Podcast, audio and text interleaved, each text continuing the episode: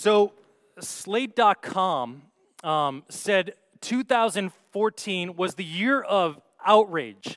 It was the year of offense, and we live in a huge outrage offense culture. What do I mean by that?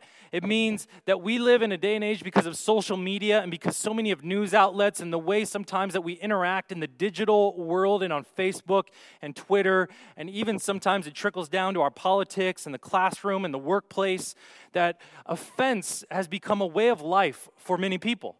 In fact, on slate.com, they chronicled an offense for every day of 2014. And a lot of it was as quick as a vapor, as quick as it would appear, and people would be outraged and offended and aggrieved and upset and furious. It would disappear, and people would be on to something else the very next day. In fact, as I glanced through many of the offenses that they listed, I thought to myself, oh, yeah, I remember that. What happened to that? What happened to that? Where'd that go? What happened to all the outrage? What happened to all the fury? What happened to all the concern about this? Because the next day it was on to something else. We have become a, a culture in some ways that loves to be offended, or we at least love to pretend or say that we're offended offended or being offended has become one of those things, in fact, that shuts down conversation or sometimes can move people in a different topic or conversation that they don't want to talk about or shuts down a conversation if they do want to talk about it because all someone has to do sometimes is claim that they've been offended. Now, I'm not saying that we need to be offensive. I'm not saying that what we should do is act pugnacious or aggressive or mean spirited with people or seek to, in some ways, think that we're Christians who tell it like it is and that we say mean spirited things to people. But what I am saying is that we've also found ourselves in a place where sometimes we are afraid to hear anything that's quote unquote offensive. And sometimes the very things that are offensive might be the things that help us grow might be the things that are breakthrough breakthroughs of the, the sin that we've been struggling with, the loneliness that we've been battling, the identity crisis that we find ourselves in, the constant habitual sin that we can't seem to escape. And God's word sometimes cuts like a knife and can seem offensive and even abrasive and hard, but it's not meant to destroy or wound or hurt, but it's meant to heal and restore and reconcile and provide redemption our culture of outrage and offensiveness, um, it, it, can destroy community. I mean, if, if you're in a community group or you're in a life group or you're um, in, in, in, in, your families or workplaces, if you have that person that, that even the slightest bit of criticism, we all know that person, or the slightest bit of conversation or topic that they don't want to talk about, they take an offense to it, what it does is it deteriorates community because people begin to walk on eggshells and they begin to actually say what they really think and feel and mean and we all kind of start going through the motions and staying very surfacey and superficial. But the good stuff, often the life changing stuff, happens when we're willing to say the hard things. And being overly sensitive sometimes and, and afraid to be offended inhibits our growth. And we, we become stagnant and stale and we fail to grow and become who God would want us to be because we, we no longer give people access to um, put the hard truths into our hearts and to place them there out of love. Now, truth needs to be spoken in love, but love without no truth is just sentimentality. It's no good, it has no substance to it. It's, it's empty. It's kind of like empty calories if you think about it. I think it's also, too, a sign that we've forgotten our true identity. Many people, the reason I think they struggle so much with being offended is they don't have an identity that's really rooted in who they're loved by and who they're made by. And so, any word of criticism or any challenge to what they believe and think and feel and want can feel like an egregious attack upon who they are. And we misconstrue an idea or some action that we have with who we actually are. And we get those things conflated with one another. And so we live in a culture where, to be honest, things are hard to navigate when it comes to an offense. But here's the truth, and we're going to look at it in this passage tonight. Jesus often says things that are very offensive. In fact, the whole message of the gospel is incredibly offensive. Now, does that mean Jesus' followers, us as Christians who want to love and serve and seek the welfare of our city and our communities and our neighborhoods and our workplaces, are to be uh, jerks? Absolutely not. But it does mean that if someone's going to stumble over anything, that it would be the gospel, that it'd be the good news of who Jesus is and his work on the cross rather than our actions. And we have to learn to delineate and be able to understand the difference between those two things. So here we find ourselves in John 6. And if you've been here for the last couple weeks, you'll notice that this is a jammed packed section. Jesus did a miracle a ways back in which he took a Hebrew Lunchable and he fed five to 15,000 people with just a few fishes and pieces of bread. And he got everyone's attention. Needless to say, when there's no refrigeration and people are usually living hand to mouth, if you start making food out of nothing, people are going to follow you pretty quickly. It's definitely going to get people's attention. Uh, so Jesus now has a crowd, and he doesn't use this opportunity to kind of build his own platform or to get more people to like him, but rather he uses it to lay down some incredibly heavy truths. He starts saying some things that, in some ways, you would never say if your goal was to just keep the crowd. Jesus begins to get very honest with them and tell them the truth about who he is and why he came and what matters most to him. In fact, he's told people that you're going to have to eat my flesh and drink my blood if you want eternal life. That you guys who have spent all of your life following and trusting Moses, and, and, and you go back to the Exodus story, you're failing to realize that right in front of you stands the eternal, true bread of life. That I, I alone will satisfy every appetite you may have. I mean, I just think of the old Rolling Stones song that said, I can't get no satisfaction even though I try and I try and I try. And that's been the human proclamation for thousands of years now.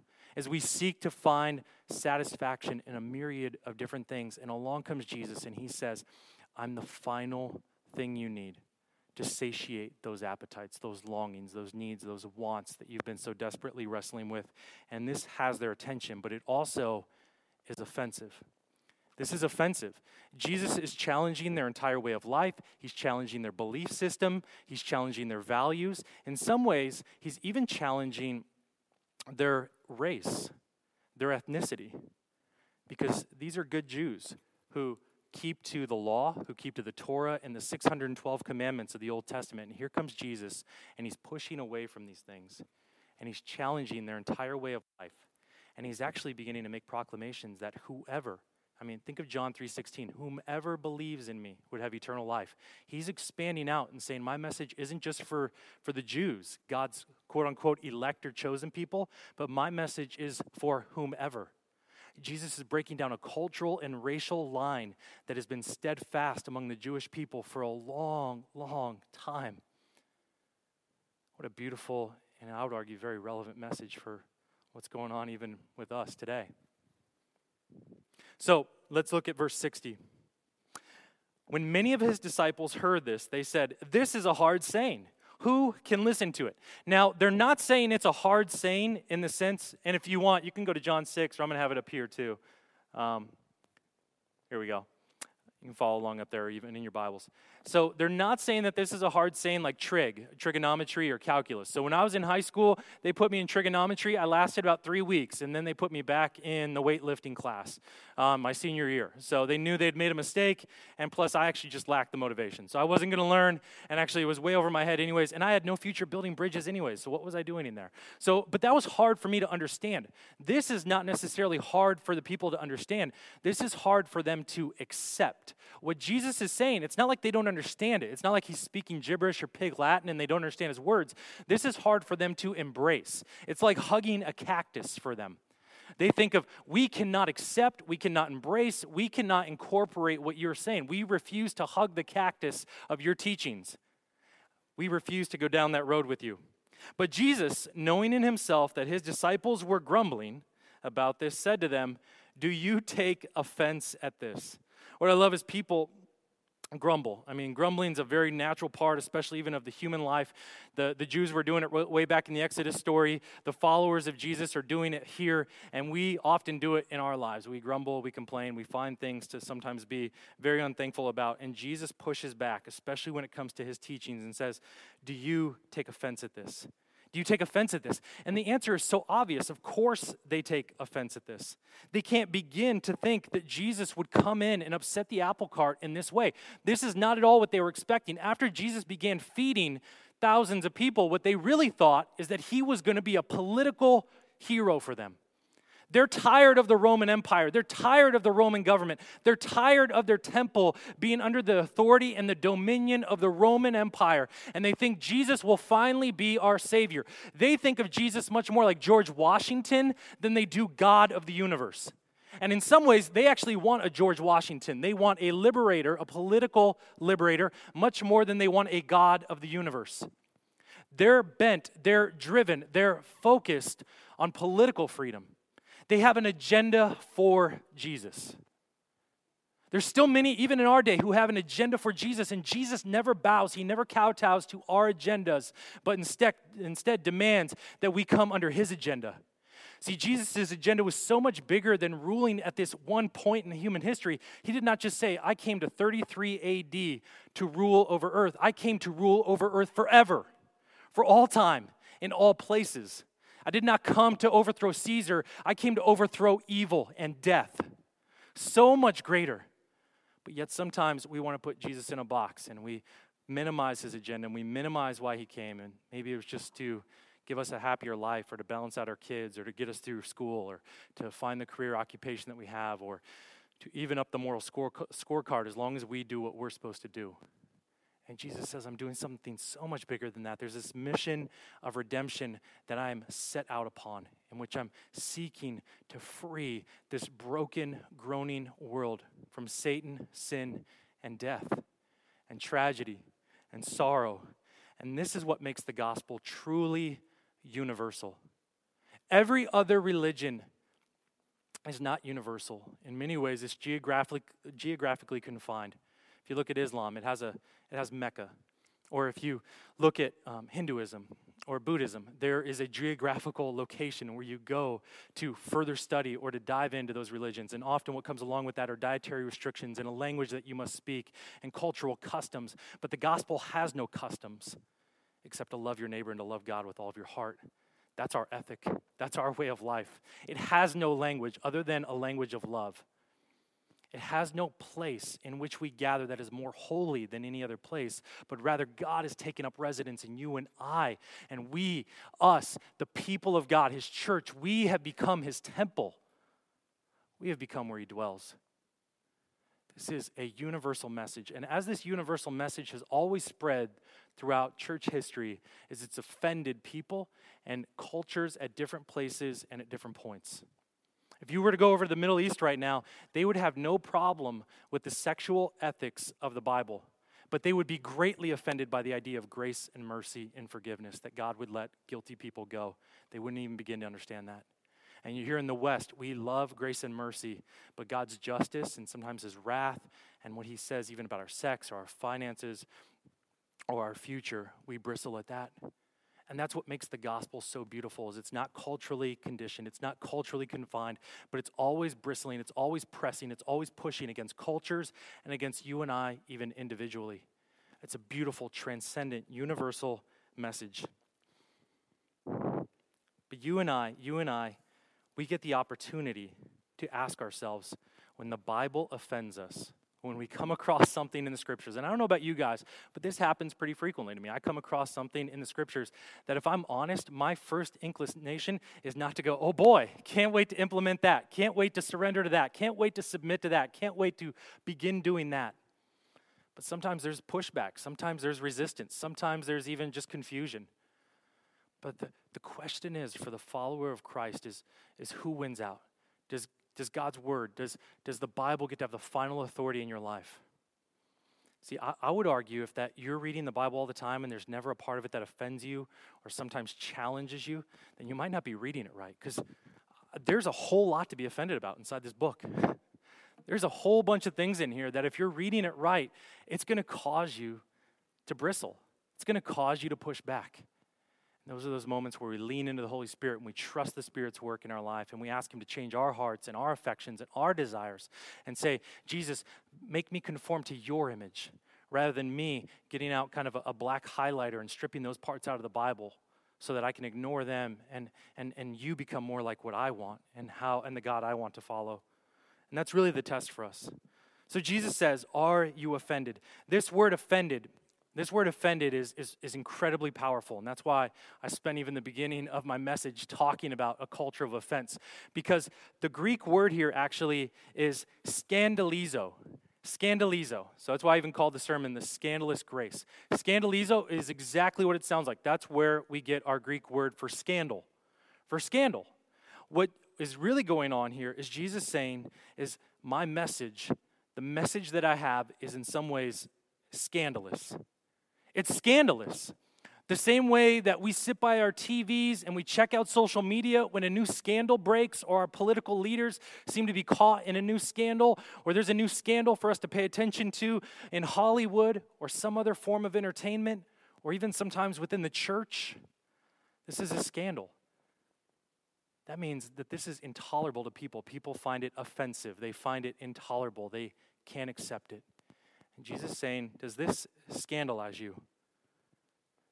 Does this scandalize you? I want to be careful with what I say here, but um, this this last week, like a, a, lot of you, have found myself with a, a, heavy heart, given what's gone on in um, in Charleston, South Carolina, uh, especially at um, Emanuel AME Church. And uh, I don't know, just asking questions. Lord, what, what are you doing? What's going on? How do we process this? How do we understand um, what it means when our brothers and sisters in Christ are, brutally killed inside a church? And, and what's the answer? And where do we go from here? And then, uh, like a lot of you, I, I saw the video of the arraignment for the, the shooter, in which many of the family members got up and were able to say something that was on their mind. And person after person began to utter statements of forgiveness toward the shooter. Felicia Sanders, her son Tywanza Sanders, was there uh, at the Bible study, and Tywanza was a, a poet and a barber and an aspiring entrepreneur. And here's what she said when she addressed the, the shooter We welcome you Wednesday night into our Bible study with open arms. You have killed some of the most beautiful people that I have known. Every fiber of my body hurts, and I will never be the same. But as we say in Bible study, we enjoyed you, and may God have mercy on you. I can't even imagine how I'd respond. I can't even imagine what kind of grace it takes to say something like this. And as I was reading an article recapping a lot of these similar statements from family members, I, I made the, the mistake of going to the bottom and reading some of the comments. And never read comments on an internet article. Um, but I did. And uh, what stuck out to me was that the statements from these family members toward the shooter, these statements of grace, these statements of forgiveness, were a scandal to many. They were offensive. In fact, comment after comment said something to the effect of, How stupid would you have to be to forgive someone who just shot your family member? Are they brainwashed? Are they silly? What's wrong with them? I could never do that. That's so foolish. That's naive. That's dumb. Or a very Immanuel Kant idea of forgiveness, which is how can we forgive these people? They haven't earned it. How could the family members even begin to think of forgiveness? Because it hasn't been earned. And even when the shooter was being extended forgiveness, he still just stood blankly, not looking like he was being receptive to the messages of grace. But you see, that's exactly it. The very message of the gospel is scandalous. It's incredibly offensive because it has nothing to do with earning, it has nothing to do with what anyone deserves at all.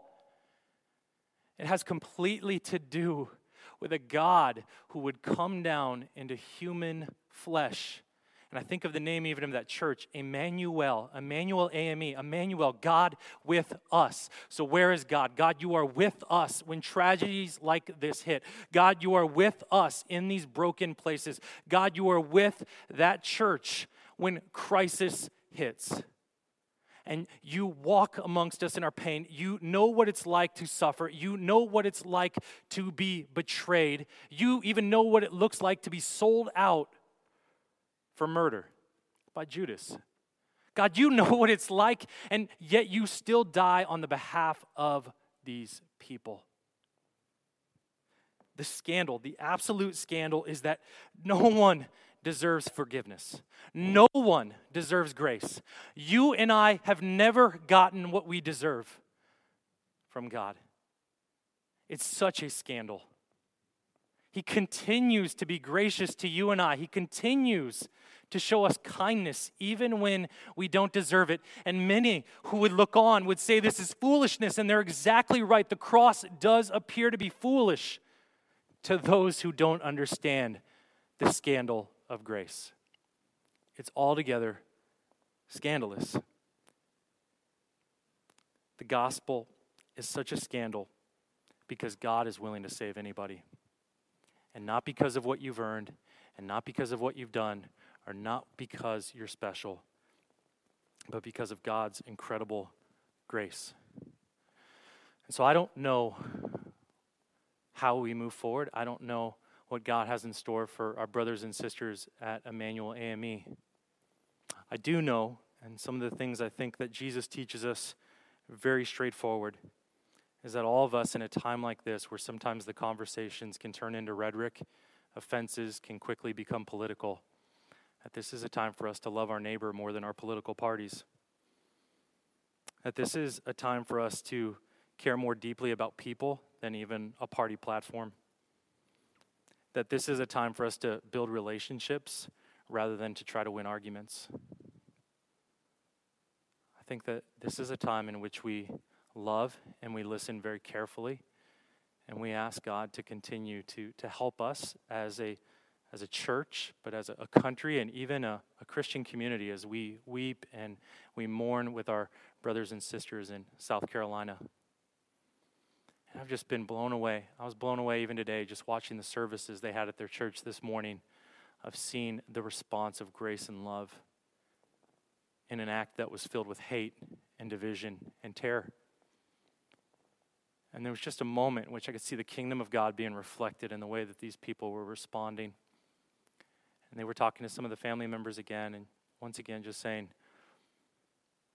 because of the God that we love, because of the God that we serve, because of the God that we know, we move forward in forgiveness and grace and love. Something altogether that doesn't make sense to the world. It's foolish to the world, but at the same time, it makes all the sense in the world because a God who loves you and I has come down to pay for our sins so that you and I could have new life, so that forgiveness and grace could be a way in which we live. Look, there's hope for all of us. There's hope even for Dylann Roof, the shooter. That's a scandal.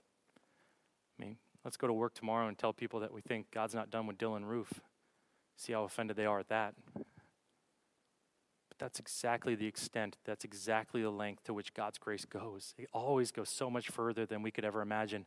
Moses was a murderer. Paul was a murderer. Paul, Paul actually, Stephen, the very first martyr of the church in Acts 8, he, he gives basically a sermon inside a church. So, once again, someone not feeling safe inside of a church, Paul's there, has him drug out and then stoned. And God uses him. God wasn't done with Paul. David, adulterer and murderer. But God wasn't done with them. This is the scandal of God's grace. Our world actually finds this offensive.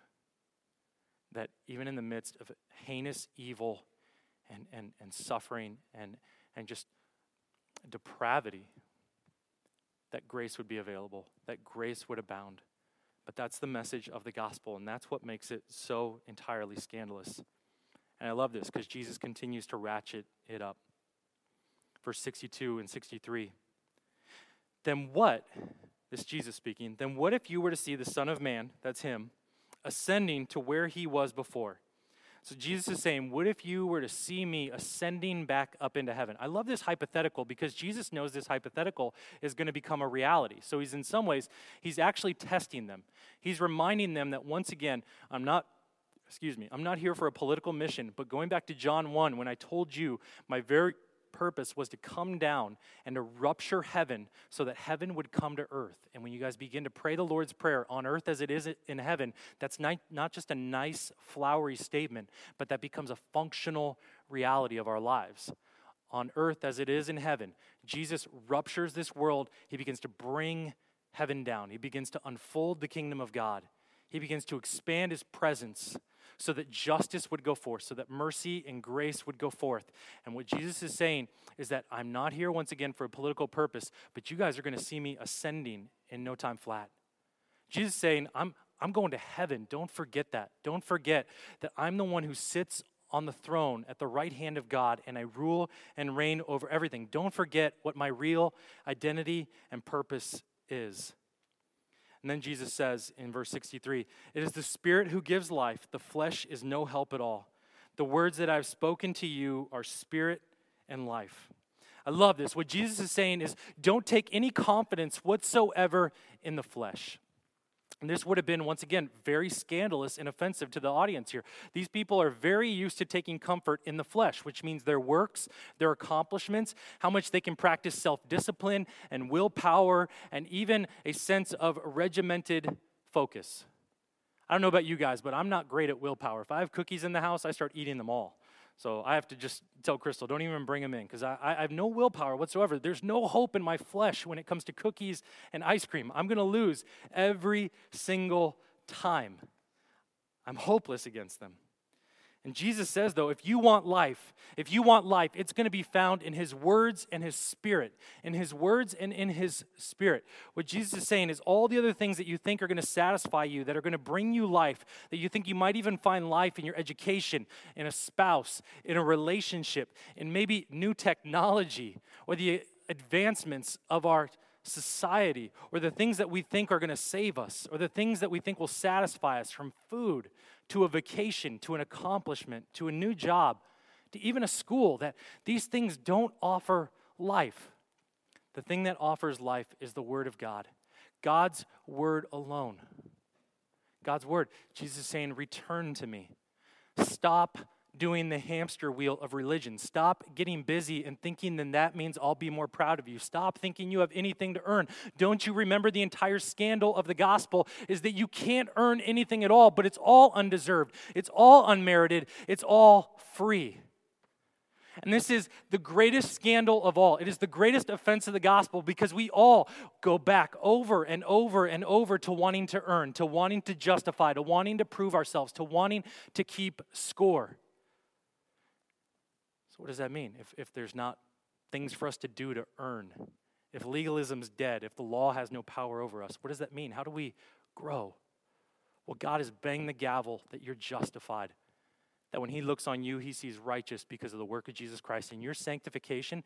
In fact, I would encourage you as you read the Gospel of John, if you read it slowly, circle every time you see the word abide. It's all over the Gospel of John, the word abide.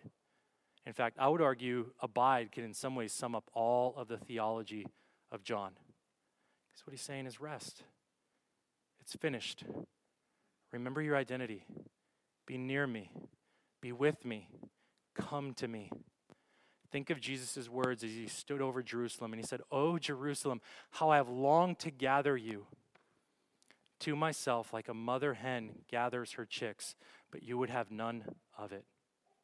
What Jesus is saying is it's an invite. My yoke is easy, my burden is light. Come to me and abide. Come to me and abide. This is the invitation of the gospel. This is the invitation of Jesus here that you can't do it, that the flesh is no help at all. I love this too because Jesus knows what's going on in their mind. So here's what he says in verse 64. But there are some of you who do not believe. Well, that's obvious. There's a lot of people there, so that's a good bet. For Jesus knew from the beginning who it was that did not believe and who it was that would betray him. So Jesus knows all about Judas, which we'll get to in a second. And Jesus says, This is why I told you that no one can come to me unless it is granted him by the Father. Uh oh. I know Drew talked about this a little bit last week, but Jesus is making the same point again. And the reason he's making the same point again is because, once again, here's more offense, here is more scandal. We are offended often by the reality, by the, the truth that salvation is a complete work of the Lord, that it's all God that He's the one who chooses us, that He's the one who saves us, that He's the one that intervenes in our life, He's the one who comes down and rescues us. Ephesians 2 tells us we're completely dead. Your sin kills you. You're dead. This is not Princess Bride where you're mostly dead. This is all dead, dead. This is completely dead.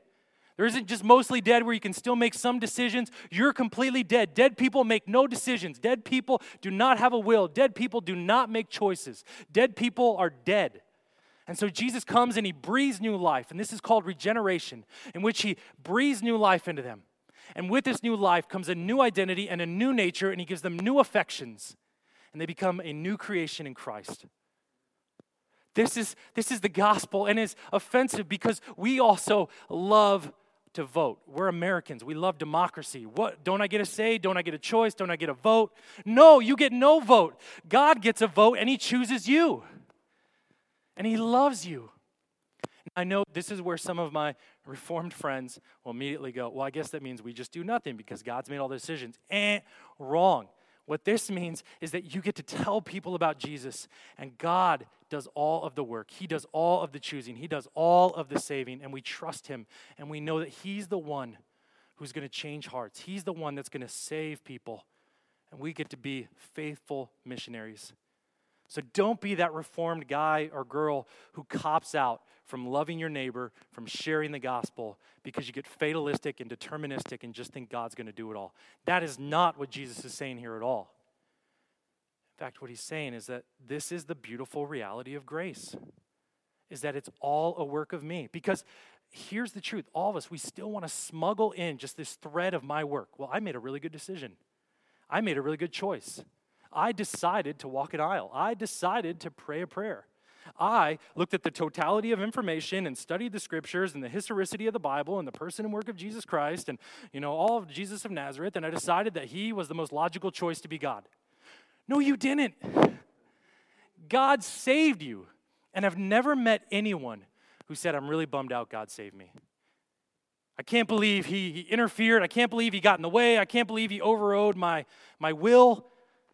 No, when God saves you, it's, it's praise God. And we raise our hands in worship and we sing songs of joy because there's new life. And we find ourselves being able to sing amazing grace in a completely new and profound way.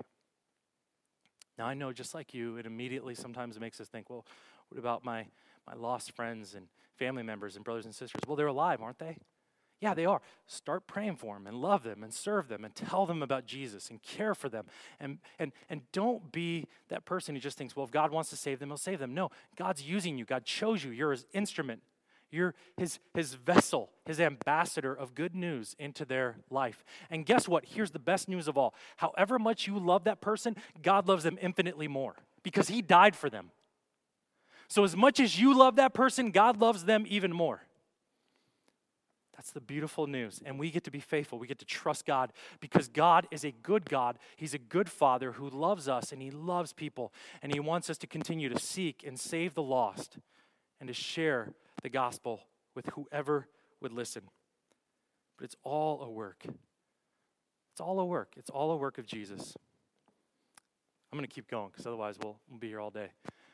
Um, verse 66 after this, many of his disciples turned back and no longer walked with him. I love this. So they're beginning to finally be tipped off that this is scandalous. They don't like it. Once again, they're very used to follow the 612 commandments of the Old Testament and God will be pleased with you. What they like, what they prefer, and if we're honest, some of us do, is they like a transactional experience with God much more than a relational one. Let me explain that. Transactional is this transactional is the type of relationship I have with the IRS. Me and the IRS, we don't visit, we don't vacation together, we don't write love letters to one another, we don't recreate together, we don't do coffee together. Here's what it's very transactional. I fill out the proper paperwork, I fill out the forms because I don't want to interact with them at all. So it's transactional. I'm staying on your good side so that you stay away from me. And this is the view that many people have of God very transactional, very IRS like. God, I'll tithe. Maybe I'll even show up to that group. I'll go to church every once in a while. I'll maybe even serve. I'll, whatever it might be, it's very transactional. But God, don't expect me to actually come to you in prayer and give you my innermost being and let you press into the deep parts of my life that need to be exposed. Don't let the gospel consume me so that I have to face who I really am and surrender my identity and my hopes and my dreams and my fears and my ambitions to you. Don't make it personal. Let's keep it transactional. And so they begin to walk away because the gospel is always pressing, it's always going further, it's always going deeper. Jesus has no room for the transactional, he's always wanting to make it personal. He's going to make it very, very personal. Because what Jesus is doing right now, he's doing the exact opposite of how to win, how to win friends and influence people. He's doing how to lose a crowd and offend people. So he's doing the opposite. We'll see that in verse 67 here. So Jesus said to the 12, Do you want to go away as well? Simon Peter answered him, Lord, to whom shall we go? You have the words of eternal life, and we have believed and we have come now to know that you are the Holy One of God. Do you want to leave now? Do you want to leave? Do you want to go? Do you want to give up? Now, if you've been a Christian for any length of time, one of the saddest things is often when you see someone walk away from Jesus. Walk away. And maybe it's because they had a really awful experience or they felt betrayed or let down, or maybe even a church burned them or they felt frustrated, or maybe a group didn't work out the way they thought it was going to work out, or maybe God didn't come through for them in a moment in which they thought God would come through, or maybe they feel like God's disappointed them for the last time, so they begin to walk away. And here's the thing this is once again where we have to avoid getting way too theological sometimes where we start quoting First John and going, well, he who's been sent out was never among us. But instead, we remember the parable of the lost sheep, where Jesus says, I'll leave the 99 over here to go after the one. So if that person's in your life, if there's a person you know that has been amongst you, that has been part of your, your Christian family, part of your Christian community, and they've walked away, don't let them walk away from you. Love them, pursue them, go, go, go. Follow them, care for them. Don't over don't don't theolo- theologize it and think that there's somehow this is this is a person who was never saved. We don't know. God is the one who separates the wheat from the shaft. He's the one who says goat and sheep. That is not our work. That is not our domain. It is our domain to chase after people, to pursue them, to love them, to care for them, to tell them the gospel, to be near to them, to remind them of the grace and the goodness of Jesus Christ. That's our work.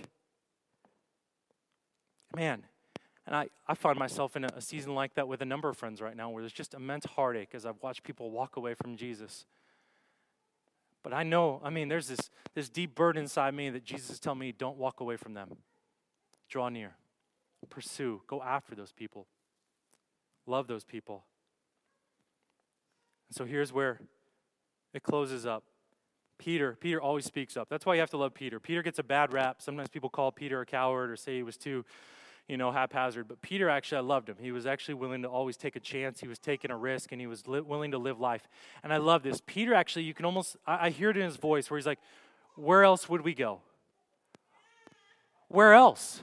Almost as if he's thought about it.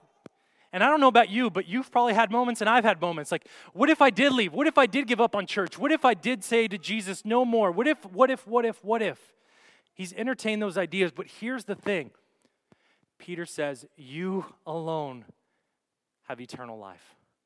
I love what Peter says is Peter says that truth is going to win out over any feeling or circumstance or situation, regardless of how bleak it might look, because now the crowds have completely left. It's only 12 of us left. There's only 12 of us. Jesus, what did you do? We had thousands and thousands of people, and you whittled it back down to 12. This is a bad circumstance. But Peter goes, Truth, truth, who God is, who Jesus is, wins out. That wins out.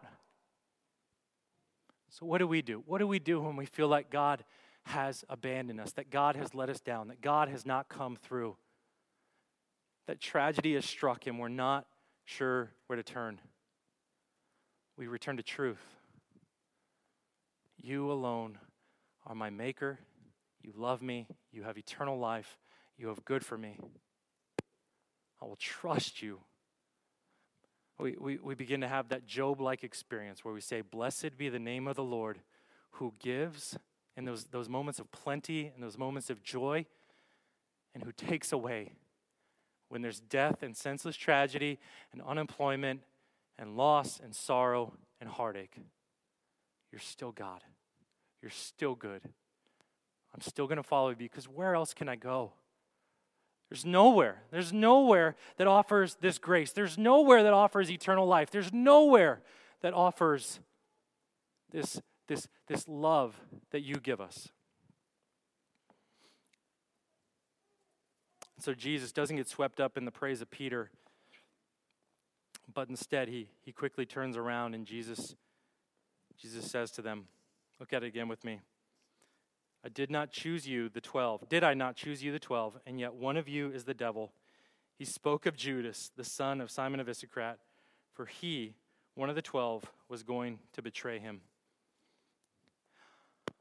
I, I couldn't stop thinking, once again, just about what's going on in South Carolina this week and the scandalous reality of grace and what Jesus must have been facing and thinking at a moment like this. He knows exactly what Judas is going to do for do to him, and that's still a year away.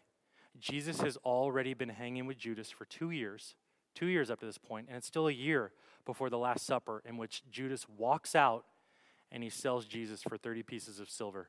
Not even gold, silver, which is I mean, couldn't he have got gold for God? I mean, you, you would think, but instead he got silver. 30 pieces. And Jesus knows this, and he's still gonna, he's still gonna, he's still gonna do ministry with them. He's still gonna do life with them. He's not only gonna do life with them, but at the Last Supper, he's gonna wash Judas's feet. You ever thought about that? Judas is literally moments away from storming out of this meal and going to sell Jesus for murder, and Jesus is washing his feet where, where does this guy come from? This is so scandalous. This is so offensive. If someone was about to murder you, you would not be washing their feet. I wouldn't be washing their feet. And yet, here is a grace that goes far beyond anything that you and I could ever even fathom, that our world could understand, that our world would even tolerate. Jesus says, This is the way for my people. This morning, um, in the sermon at AME Emanuel, Norvell Goff, who was one of their elders, got up to preach. And he said something that uh, brought tears to my eyes, and it just made me think of this type of scandalous grace. This type of grace that would have Jesus wash the feet of Judas moments before being betrayed by him. And Goff said this If you know our daddy, you know how his children will act. You know our daddy, if, if you know our God, then it makes sense how we, his children, would respond to such heinous evil and sorrow and suffering. The God who made everything, the God who humbled himself to come down to be near you and I, to be betrayed, rejected, despised, and abandoned by his followers, still washes feet to such an extent that he would go to a cross and he would pour out his blood and he would suffer a horrific death so that you and I wouldn't have to, so that we wouldn't have to earn forgiveness, but it would be scandalous, scandalously given to us. That we would have new life. And because of this new life, you and I have the Holy Spirit that lives inside of us, so that when tragedy strikes, so that when sorrow comes, so that when pain is our reality, we can say, like Norvell Goff said this morning, if, if you know our Heavenly Father, then it makes sense that we, His children, would respond in this way. I hope that's true of us. Because those moments, those moments of sorrow, those moments of suffering, those moments of tragedy, they'll come. They'll come for all of us. And as we're in a moment now where we weep with those who weep, our brothers and sisters at AME, Emanuel in South Carolina, I'm, I'm reminded that the, the same spirit that dwells in them that allow, has allowed them to so graciously and amazingly display the gospel to the watching world and show such incredible compassion and forgiveness that the world doesn't even begin to comprehend. That same Holy Spirit that empowers all of that lives in you and I, is available to you and I. And that, that's such good news. And that is the scandal. That's the scandal of grace. Let's pray.